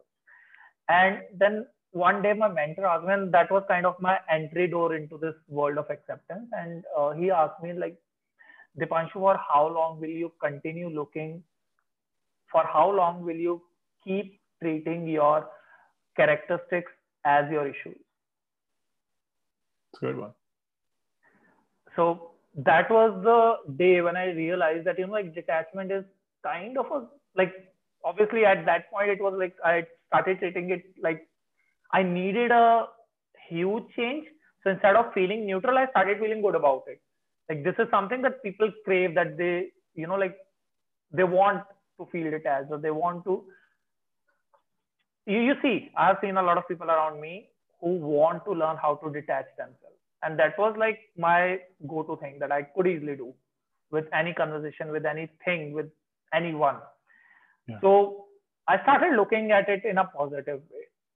Now it's like sort of a neutral thing. I need to go there when I need it. But when I needed the change, instead of treating it as a negative thing, I started looking at it as a positive thing. Like I can, it's a superpower. Like people crave for it. people want to fly, and I already know how to fly. You know that kind of a thing. Yeah. Yeah. So that was the entry door for me in this whole acceptance zone. And again, I'm sorry. Over the time, I had different issues, and I worked with different coaches and therapists, and you know, like it's a repeating thing. Then again, it uh, again comes up uh, during uh, today's sessions as well. But yeah, definitely a lot of yeah. So the thing is, during uh, those, Lucas. yeah, go on. The one one interesting thing because mental mental health issues are are uh, sometimes discarded as something you you need to fix. And personally, I believe you need to you be able to learn how to handle it instead of fix it. Yeah. Of course, because yeah. we can't we can't actually change our thoughts or the thoughts are coming. But how do you um, um, because detachment is one, one thing you said, but how in, in relationship is detachment with acceptance? What is the difference for you? Uh, so empathy is something that I lacked so that kind of helped me balance the detachment out. Empathy and compassion, you know, like actually uh, detaching myself from the whole equation and thinking about what the other person is feeling. And if it's being too painful or over dramatic or something like that, I would take like 10 steps back. But if it's something that's not affecting too much of me, but they are being really affected, I rather take a step back and see what's best for them. What can I do for them? Like maybe not for us but what can i do for them? Kind of that. Uh, again something that i'm learning and i cannot say i have a lot of experience in this. Oh, you have experience. It's more than me. So it's actually you know uh, because you mentioned spider-man it's, it's like uh, how uh, when spider-man had his superpowers he was always feeling bad about it. Like why am i the chosen one? You know like why am i getting this power and then there was this uncle of his that told him, you know, like with greater power comes greater responsibilities. Cool. And then yeah. he started accepting himself that, you know, uh, this is who I am and I need to use it really carefully. Yeah. And I believe I'm going through that phase. And also I like being compared to superhero. yeah. Who doesn't, right? But it's great that you're actually, because you like to being compared to the superhero, is I think one measure of not hating yourself because everybody wants to be a superhero because we all love to. That's why I think the muse are, are great because we we somehow identify ourselves with being a hero because who doesn't want to be a hero you know? We all want to to have impact and we want to help people and we want to be seen and want to be respected. And, i believe uh, it's it's it's going to be a journey from considering it as a negative trait. Right now not even right now like i'm already transitioning into it now i'm seeing it as a like a positive thing as a superhero kind of thing but over the time it needs to be like a neutral thing. Yeah. you know like for an ideal thing but i don't know how much of it is possible or not but this is what the ideal thing looks like. Uh, that that was you know like my case and i actually hated i don't know whom. I i had a lot of hate and anger that you know I couldn't uh, fulfill my dreams and like at that time. And then again, over the time, I realized that was not my dream in the first place. So that kind of cooled down a lot of things. but well, somebody I, else's I was, dream. Yeah. It was somebody else's dream. And I don't know. So, uh, yeah. So uh, there's always plus and minus of everything, even if you have bad childhood or a good childhood. Yeah, it, it, it doesn't have to be like people have a, have a great childhood. Uh, and also the a really interesting story because I came from my father was a was a postal guy, so he bring brought around uh, the, letters, and he did that his entire life. And he he um, uh, quit working. He went uh, retired a couple years ago, and he did his entire life. And so I've always learned to earn everything myself, every every euro. Um, my wife comes from a family where my my father-in-law has a company uh, um, that is good.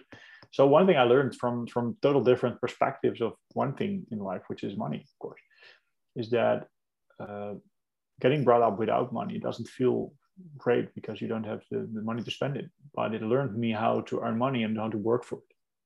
Instead of a lot of people I see who have had a great childhood, had everything they wanted, but they haven't learned one essential skill, how to make money and how to work for it and how to grind. And, and now they have to learn on a later age how to, to do that.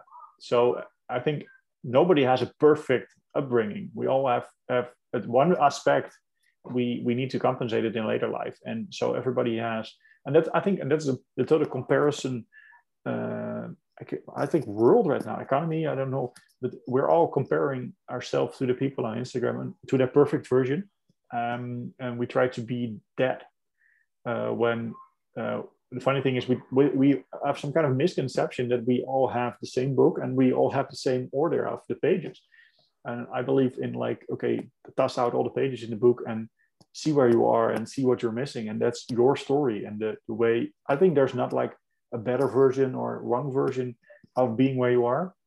It's especially order because some parts in life I, ha- I already have been but other parts in life some people who are younger than me already have been and i haven't been there. Um, mm. and and that's okay. It's not like i'm i'm further because i have a different route. And um, uh, i think one thing for for that is that your childhood or your upbringing is not like perfection. It's only determining which pages your pages you already have seen. Yeah. And and which one you haven't so um, uh, so uh, here's an interesting so I, I really am enjoying this conversation because i so in my life there are so many incidents that i was not able to label them or use them as a story or something but talking to you particularly about ownership i see how that has been the case in a lot of stories. And I'm not talking about this in terms of that I'm boasting about it, but there has been one successful experiment that I did. So uh, I remember, you know, like I mentioned, uh, my last, last breakup in September 2019, and I was really frustrated and really unhappy at that moment. And uh, September is my birthday, you know, 24th uh, September. So I I usually spend I, I still remember, uh, I still love spending my birthday alone. I, I usually do not pick up calls for first half of the day, no matter who's calling and all that stuff. I'll just, you know, like my phone is on silent. And if possible, if it's not COVID, I like to travel somewhere in hilly area, somewhere that's peaceful and, you know, it's fresh air. Uh, hills are not too far from here. So I remember going to uh, Dharamshala in Himachal, where there is, you know, Dalai Lama and all of those Buddhist monks. And I was traveling on my birthday, and I went to that temple, and I, like, I didn't know you could see peace on somebody's face. I, I always thought that was something you could only feel, but you know, people were praying there, and those monks, there, like I could see peace on their face. That was a huge. I was like, I want that thing. I don't have that thing. I want that thing. so uh, here's an interesting experiment I did. I came back and I note down on a uh, paper that okay, I want to be like that. I want to be peaceful like that. What do they do? You know, like that make them peaceful, or what do they do in general? So I wrote down a couple of things. One of them was celibacy. So that's the reason I practice celibacy one of them was uh, they are kind, they are compassionate, they have routine, they have discipline, uh, they practice non-violence and all those kind of stuff. And I started practicing one by one. that was actually my entry into uh, learning how to be kind and compassionate. That's a great. That's a really tough way, basically, because nonviolence in, and also nonviolence in your communication is like a huge skill. It's not something easily. so I actually met. I met a monk, uh, Buddhist monk, in uh, eight nine months ago, and he he asked me. I, I told him, you know, like I'm already a vegan. It's been two years now, and I'm practicing non-violence. I'm not killing anyone just for you know my tip of the tongue. And he said, level it up, like practice non-violence in your thoughts and words as well. That meant not using any F word or any curse word, or uh, non-violence in words also meant not insulting people or being sarcastic with them. Wow, that's difficult. so that was like 90% of my humor that went down the road. but uh, guess what? Like I've been doing it for since I met him, and obviously I'm not 100% perfect. I, but so far nowadays I'm 99% successful. Like I do not abuse. I do not use F word. 99% success is a good success rate. But initially it was probably less than 50%. I, I say that word first and then realize, oh, I was not meant to say that. But I think I think what you're saying is a great aspect because uh, most people, when they start to change, they start blaming themselves when they are not do it, and that's the part where most people quit. Because when they no, look at look at New Year's resolutions, most people's New Year, I think 98% of New Year's resolutions are done in three months, and the, the yeah. most reason is, and they of course they tell you to they encourage you to tell other people about it, and when you do, it's even more difficult. So I also say perhaps don't tell other people, but tell a select small group of people.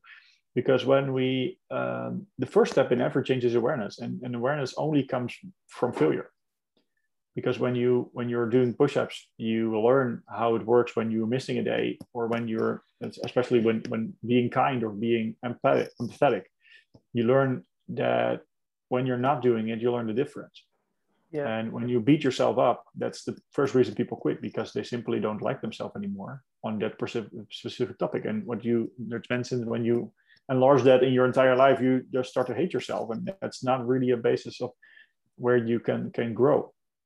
Um, so I think it, uh, you know, even when you're doing five percent, fifty percent, or ninety nine percent, I think it is w- way better than you did before, and I think it's really really honorable that you when you try to be totally non-violent, it's like for me, I think when I when I start to realize what it means for me in my life um, that's going to be hard. not, not, going, not, not going to be my next chapter. I have a lot of chapters before that.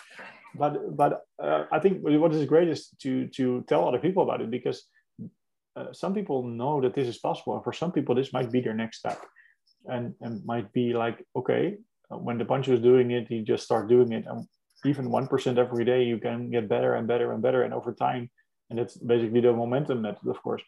When you get better over time, you'll learn that it's possible. And, and even if you're not perfect like a monk, because you know, being as good as a monk while living in society and doing your job, I, I did, I don't know that's, I, I don't believe it is even possible because they don't uh, uh, live in their temples for nothing. They use to, to distract them, not distract themselves and, and have total focus because otherwise their lifestyle is not possible. But uh, the goal of their lifestyle is not uh, just yeah. you know to to let them clone it but learn and try to do as best as you can. I think that's for any religion it's not like you have to be perfect in a religion because it will only burn you out. Try to be the best version of yourself every day is is more than uh, admirable already to, to be there. You know the impact of that has been because you know like then again as i mentioned i started with probably 50 or 40 percent you know like not so uh, if let's say and i used to have that habit of you know like using f or c or b or some those kind of words every other sentence. So i was speaking them a lot. Obviously more than 100 times a day. So it was it started with you know like less than 50 you know like that was the so i believe a majority of shift happens here. The one thought that you have that you know what i'm going to change. You will change 50 to 60 percent right in that moment. Yeah. Right? Not 100% but 50 to 60% right. away it is imp- it's impossible to to prevent you from thinking it i guess because yeah because you know like uh, then again your thought creates your reality.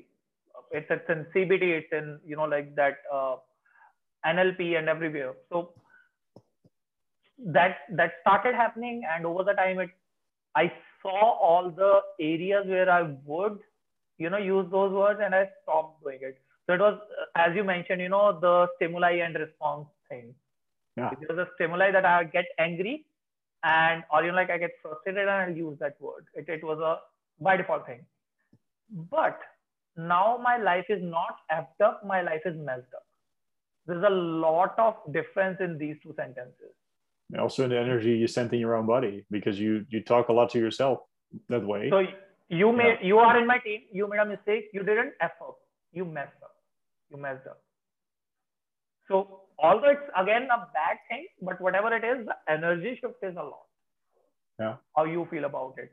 So it's something that's going to be super hard but again I, I really love challenging i love experiments and all that stuff. So i did that and i'm so glad i did it. People usually make an excuse that you know like you don't need to pretend something or do that or you don't mean it. And like if you don't mean it why are you saying it? True Agreed. with a negative word why do you need to say it? But yeah interesting experiment. Super tough super interesting. Um, really what really hits me is that a lot of a lot of uh, things in changing your life even if you're working on your kindness or or working on being a better human or uh, working on ownership it's a lot about rephrasing. So uh, for, yeah. at first it's impossible to stop a thought because your thoughts arise from a situation and it made us feel some, some certain way uh, but i believe when you actively decide to not act on the thought and and rephrase what you would like to say or even you know say it out loud and then oh wait i rephrase it uh, especially yeah. with with I, I, did a lot with victimization when i speak out victimization and like snap okay there's victimization and i'm refer- so sorry i rephrase it from ownership and um, from that point we we also uh, learn ourselves and also you know train the mind to have less of that, those thoughts so because around yeah. Yeah so around that victimization part the next level that you know like i've been experimenting and learning about non-violence is non-violence in thought. That would mean no judgment or no jealousy. Because you know like judgment is a victimization that uh, you know you understand. So yeah. B- before we go there one uh, progress that i have experienced in my thoughts has been that so when i started not saying curse words. Uh, in the, in the start i would still say sometimes you know like i'm really frustrated it, it will come out of my mouth and then i realize oh this is what has happened. But after certain times it was all only in thought and then i had a mental check that okay do i want to say it out loud or not? And over the time even my thoughts with those words started reducing it, it's not gone. I still have a lot of F words in my mind heading rotating. I think it's it's impossible to to totally eliminate it because our our thoughts are. I, I, I totally believe it's going to eliminate like ninety percent over the years. Yeah, I think I we can rewire a lot. Yeah, I genuinely believe monks do not think F words in most of the cases, like 95, 99 percent because of the years of training that they are going through or years of practice that they have gone through. Yeah. Like nowadays, even for you, I, I can pretty much assume I know that you may still victimize yourself a lot, but 90, 95% of the time you will take ownership in the very first instance. Yeah. Maybe it's 80% or 90 whatever is your case. But what I'm feeling is over the years, with more practice, it gets better yeah and it's also like a like a, a, a, progressing curve. You you know the first 60 to 80 percent is easily achieved but it, going to from being you know fair enough to mastery is that's that takes years. And that one, one thing i also think is because one benefit monks have over us is that they don't have people around them using the f word. So their their subconscious mind doesn't and, and when you look when i think when you watch I, like have, netflix have or something have you yeah that, that's actually one thing. That's actually a really big thing that uh, when you are watching netflix or when you are watching comedy shows and all that stuff they have a lot of f words. A lot of comedy has a lot of uh, you know like again sarcasm insult and you know a lot of uh, i don't know non-vegetarian jokes and all that stuff right? Uh, but one thing i realized so as i mentioned you know like i met this one monk. He is like really nearby i guess 10 15 kilometers from here. Uh, he uses facebook instagram and everything. He goes live every day on instagram and meditates. He has a good facebook channel and uh, his uh, he has published I guess six or seven books. So I'm totally in the belief that that was in the past when monks were totally cut out, but now it's you know kind of a reaffirming fact that even when you are surrounded by all of these things, turning those show, shows on Netflix is totally your choice. Yeah, absolutely agree. Yeah, like nobody's yeah coming to you to you know like uh, type in porn porn sites for you. It's totally your choice. And a lot of ownership i believe is about that you have a choice. Yeah you always have Can, most of the times you have a choice. Yeah I, I totally believe that. Yeah. Unless somebody points a gun at your head and they ask you you know like watch this one hour of porn you don't have to. You don't have to do that. Even then you have a choice to be dead or watch the netflix show but much much easier to watch a Netflix show and stay alive and, and work on the next moment. But I, yeah, I, I totally agree, and and it's really interesting for me me to hear that that um, because I think there's a lot of things going around social media that it's causing anxiety and and that it's bad for us humans. And I believe there's of course there's always a negative side to everything, so also to social media. But when we learn to um, use social media the way monks use it and still be able to to do the things I did before. I think that shows that it's possible to to have a healthy relationship with uh, technology and with with uh, social media and with with the internet. Uh, even though there's a lot of seduction into the dark side, where where we can we can sucked into and and uh, one thing for me personally is that uh, it's really easy to scroll away your time uh, on the couch, especially when you're tired after a day of working and you go into Instagram and somebody asks you, "Oh, I have a new post," and you're like, "Oh, I'm checking it out," and then you're like in the rabbit hole because it's it's dopamine all the way. You know, it's dopamine, dopamine, yeah. dopamine, dopamine. It's like so super easy to feel better uh, in the short term. it's always like a it's like uh, the donut effect is you want to if you want to eat a donut it's it's lovely to eat a donut because you, you have the, the short term effect of something really sweet but the long term if you keep donuts, eating donuts every day you're going to be grow grow as a human in a different way of growing and uh, and it's not good for you and and uh, i think the true success lies in in making those long term decisions on the short term and keep tr- keep trusting in the process because you don't get overnight success there's no shortcut and you have to keep focusing on it over and over yeah yeah, I, I discussed this with Chris Jennings. Uh, I mentioned him earlier in the conversation yeah. that uh, he's a person who helps others, you know, improve their relation with technology. So I did again. I did an experiment like two, three, four years ago. I don't remember two, three years ago maybe. I unfollowed everyone on my Instagram, and uh, I only followed like 30, 40, 50 pages who were thought leaders, who were coaches, or you know, like some uh, people who would motivate me or teach me something that I wanted to learn about.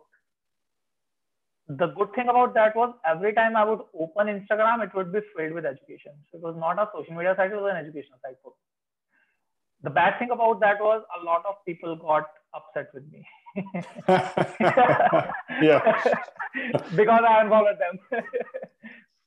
but that was a lovely experiment to see, you know, like anything could be educational like youtube is the biggest academy right now yeah but it's totally your choice if you are going to end up like me watching funny dog videos on youtube no, I don't, I, I, I, funny, one funny thing is you guys uh, i think it's also a generation I, a lot of people around me are like oh i watched a youtube video or i learned this on youtube and um, I learned a lot before YouTube. But I even uh, have been there when YouTube started uh, a couple of years ago, of course.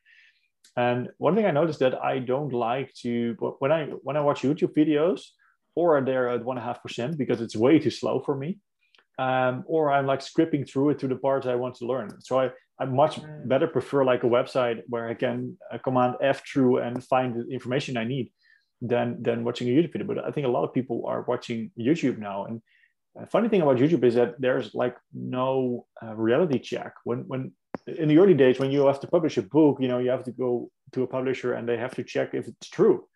And nowadays you have YouTube, and YouTube is like an unfiltered mix of of information and knowledge. And sometimes I'm watching YouTube and I'm like, this is not true. This is not even correct. You know, this, I don't know how you can make this video.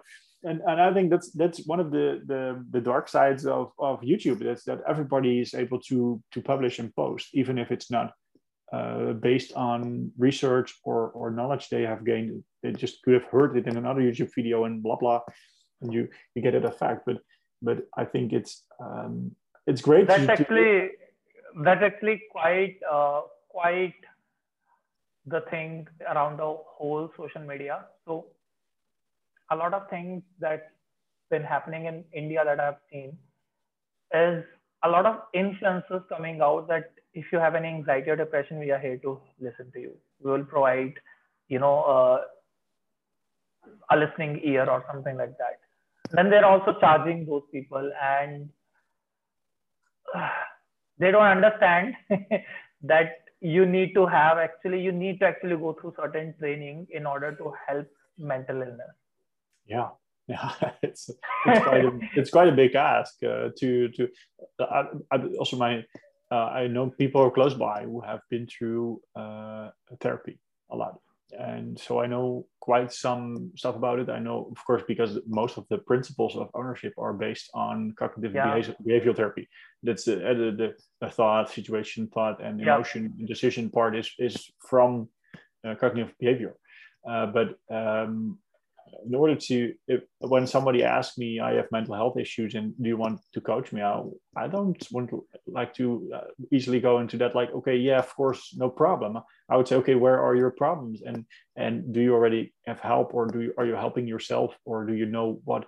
Because it's really it's kind of a responsibility to to yeah. help somebody with mental health because you could easily help them the other way around or try a short-term fix which will only derail their progress uh, for years. Could be really for years because mental health is is not something to be uh, uh, easy about. And I love that there's there's way more awareness because in the early, I think I think a decade ago, yeah, mental health was like you're a fool and we, we need to hide you in the barn, and uh, and it's it's not something you talk about. I think it's great that that we opening up and we talk about it a lot, but I hope uh, I hope essentially hope that people will take keep taking it serious because it's it's just like breaking a leg. It's a serious something, and um, uh, it's not like something to fix. That I think that's yeah. the most important thing to bring out there. It's not something you need to fix because it's impossible to fix having thoughts. It's it's important to learn how to respond and handle it.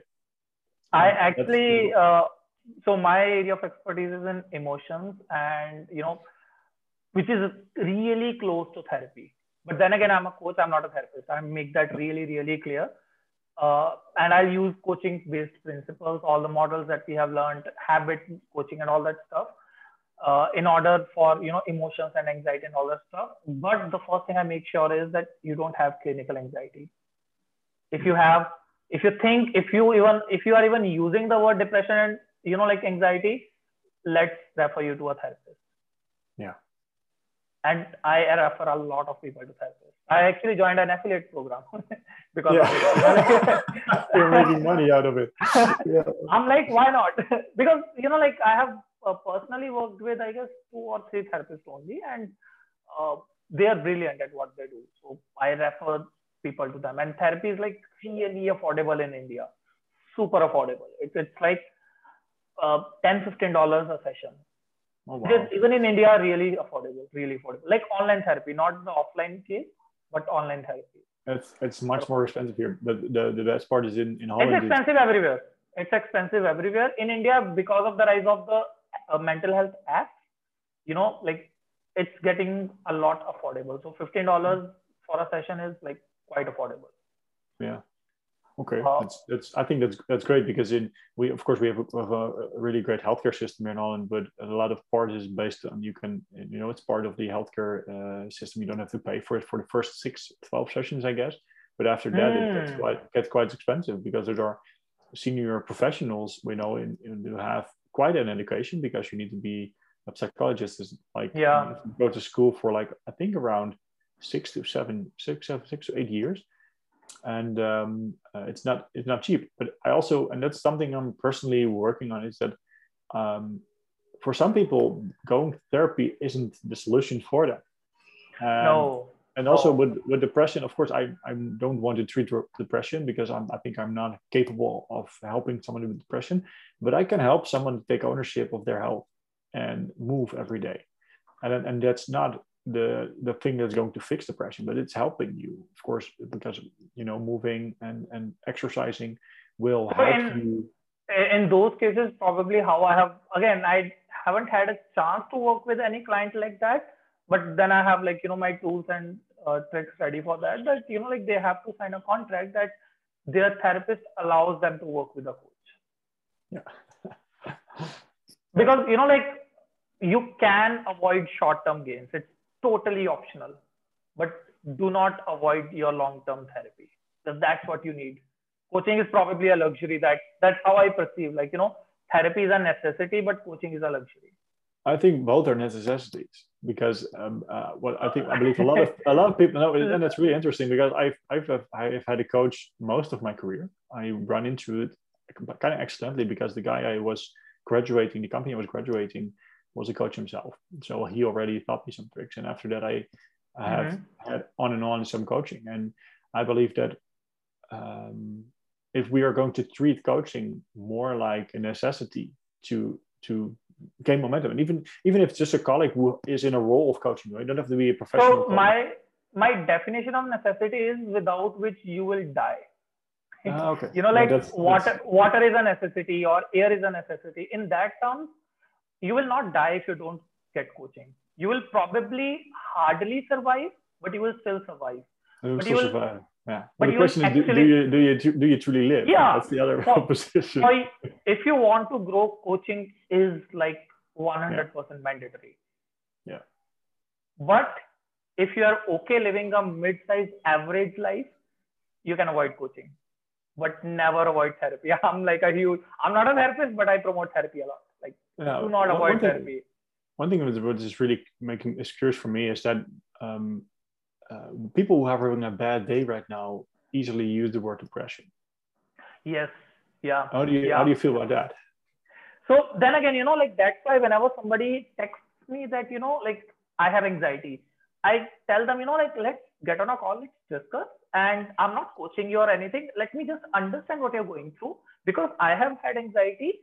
Uh, let me see, you know, where you are and let if I'm not the person to help you, let me directly refer you to somebody. But if I can help you, if your anxiety is only because you're not able to go to gym, let me help you in that. Yeah. But if your anxiety is deeply rooted, that's not like you you have an anxiety disorder, you're having anxiety again and again, multiple times a day, panic attacks and all that stuff. I'm definitely not the right person to help you. But then again, I could be having one conversation with you i could share my experience with you and i can definitely you know like refer my therapist to you. But a lot of times we journalize therapy and uh, we journalize depression and uh, anxiety a lot. Like you could have a little bit of nervousness but you will term it as anxiety.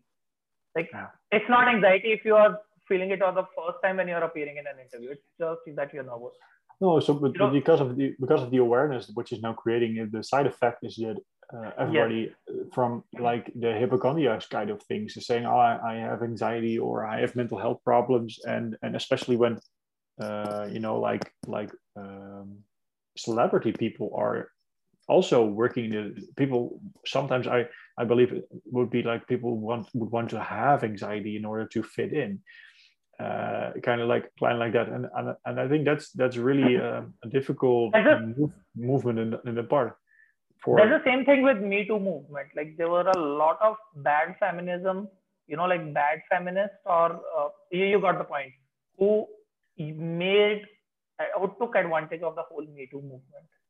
Yeah. Yeah. I because... I genuinely hated feminism for a long time. Because in childhood I actually talked about it in childhood. I had like a not one but a few bad experiences of toxic feminism, like where the girl was given privilege or advantage just because she's a girl. And I always hated that fact. I was like, why, why? And th- you know, I think fe- feminism is good, you know, because I think every movement has a start, and and the goal is not. I, I don't believe the goal is to to be feminist. The goal is to gain balance in the world, and and the same goes for slavery. It's like slavery was total bad, so they they quit hundred percent slavery, but that doesn't solve the problem of of what you still see in America that we're equal and um, before we all are really internalized that we humans are all equal yeah. no matter what i think it's going to take a long long time before we're there and then so, another problem will arise because imbalance will always be there somehow but, in yeah. the first you know like these uh, conversation or interview series the first person i invited like was a really uh, good friend of mine is a really good friend of mine ananksha she's an amazing writer and she writes about feminism I discussed with her and she gave me like genuinely good points. And obviously, when I started learning more about kindness and empathy and all that stuff, I started seeing that, you know, like it's just that I have biases because of my experience, but yeah. that may not be true. Like it has been true in my experience that feminism is bad, but only because I have statistical biases. You know, like I have only faced three issues of that out of like so many billions so, and also and also that that we labeled that situation as uh, toxic feminism, and it's really interesting because you know people who uh, get privileged or or uh, get lucky or uh, get chosen above another on different reasons shouldn't always be feminism you know and, but we we easily label it. And and i think with anxiety because it's it's relate the relationship is there that we easy now label everything as an anxiety or yeah. as a disorder. And when when I think we're when we're don't looking out as a human society, everybody has to go to therapy before before their thirties, and I'm like, what what's happening? Because it's I think no, I actually believe that fact. Yeah, everybody should go to therapy, but not because you have any disorder, but because you want to understand yourself. And I believe therapy is a really good tool to do that, but not again there is something to fix you or you need some help just but, but in order when everybody needs to go to therapy i think it should be the education system where like yes. learning about yourself should because else therapy is now like it's it's like going to a doctor. When you're not ill you don't go to a doctor. And and i think therapy should be something a, a great part of therapy should always be available because sometimes people get in situations where it's difficult and they need to get help to to learn how to deal with that and the fact that and and things are helping them. But I think in general we need to um, level up the education system to learn yeah. about you know mental health and about learning about yourself, learning about learning about emotions. I think when you look around me, how many people who are now adults aren't emotionally adults, and when I look at myself about emotional adulting, I even notice uh, one thing I notice particularly about myself is that um, my biggest excuse when I do something wrong is that I say this wasn't my intent to do. That's that's that's not emotional uh, adulting. It's like blaming your i don't intend it so it wasn't my fault. That's that's one thing i do and i still do that because it's deeply rooted in like intentions are everything. And one thing in my work is also everybody has good intentions. And i'm like yeah, of course everybody has good intentions because if we don't have good intentions we have a way bigger problem. But so even with a good intention you can make mistakes. And and the same applies with with um, uh, mental health, I think that um, we need to learn to be emotionally adult, adults. And I think that's preventing a lot of, of people yeah. from going to therapy who are now having to go to therapy simply to learn basic skills, to, to learn about concepts we already should have been taught in school. And we are now learning, um, you know, because we are confronted with the problems where we need the solutions. So uh, um, uh, personally, for me to state, I don't think everybody should go to therapy. I think we all should be educated, and therapy should be only for the people who really, really need it, uh, instead of being a trend of everybody have to see a therapist. So and you know, it's, the, the, broken somehow. Yeah. Yeah, the same thing Ananksha mentioned that. Uh, so there was a huge debate in her college that uh, so she's an engineer, and there was some job reservations for engineers, for women engineers and there was a debate like you know why are you giving reservation here in jobs you should be giving reservations to uh, females when they are 13 when they're studying so that more girls could study. There were more scholarships available and obviously there will be more people in their jobs. So like again as you're mentioning not get therapy at 25 but rather you know like start having those therapeutic sessions or education about emotions when you're 12 yeah. And a great example uh, if you're looking for the example of education here in, in holland um, i have had didn't have a dime to my name when i started education but the entire my entire education is paid by the government. And, and nowadays it's a little bit more difficult. They can loan for education really cheap. So of course, hmm, everybody can loan really cheap at the moment, but that's that's something that's been longer here in Holland, because everybody can have like applied science or university degree if they if they want to, and um, and I I believe the same applies for that. Everybody should be if we really truly want to create balance, everybody should learn. And, and I think lovely to see that like meditation is part of, of elementary school right now in a lot of countries. Ah. I think that's that's like the first step into understanding yourself, understanding your body, understanding your emotions, um, uh, learning the things we we as a generation are are learning in our our 20s, 30s, and our previous generation sometimes never have learned and perhaps never will learn, and will be like. I, I see that my my parents some concepts will never land anymore because they are past uh, it, and that's okay, you know, because sometimes it's it's okay that uh, your worldview is your worldview, uh, but we could do so much better already at an earlier stage. Uh, then again, every generation had their jobs they needed to do. Uh, like 500 years ago, it was just survival. and now with time, so, you know, like the previous generation had that job to do was to educate themselves. Yeah. Right. Or get basic education, start learning how to learn and all that stuff and with internet i guess the whole the whole concept of what you need to do is kind of amplifying yeah we are progressing a lot as generation so uh, we are already almost at two hours didn't realize it such a good conversation so uh, uh, if if we have to summarize a little bit, like somebody, because you know, I, I'll tell you my direct intentions. What I'm going to do is I'm going to use this interview. Obviously, it will be available on YouTube and podcast, and I'm going to send certain clips or ask people to watch certain parts of this interview. Uh, like my future clients or my friends who I think will need ownership in their life. How will you summarize what should you, what should they do? where can they take start taking ownership what are the steps and all that I think the first step in taking ownership, and I, and one thing I'm I'm, I'm currently launching uh, in, the, in, the, next couple of months is the uh, what I call the AIM for Ownership Academy, and the AIM okay. is uh, is an acronym for awareness, impact, and momentum. Because the hmm. first step is and, and the first what I want to launch, and it's something I want to make accessible for almost everybody, is is the the elemental the essentials. So the elementary information about ownership how does it work? And what's the what's the basic concept about it? And and i think that if people learn the model and learn how to recognize victimization and learn to recognize how to take ownership and what the impact is i think that's that's like the starting point and from that point forward of course you can coach people but a lot of these things are like taking a lot of time and it's not like you can coach anybody through it. So that's why i also said for you like the experiment I did with you was like six weeks because in six weeks you can tell somebody the basics, and that's basically the part where I'm like, okay, I can let you go, and of course you can dive deep into some certain topics and you can learn a lot about it, but if you don't have the basic skills, it's it's basically like if you don't know how to fish, you will never feed yourself.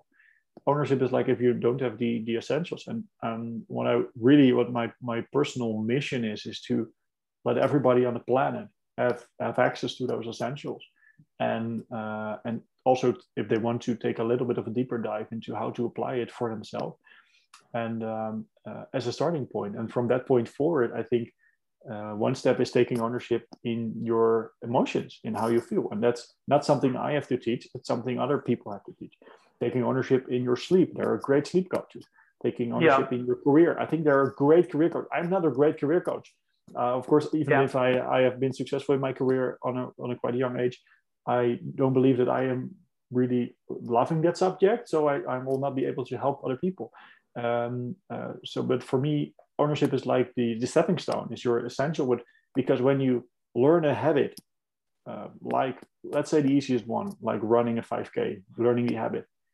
Yeah. Uh, you can learn it, but when you learn it after you've learned how to take ownership of your goals and and learning, I think you will do a lot more. You do differently. You do faster. Um, plus, you're learning on the side because where did you didn't you take ownership? In in your in your story of your habit.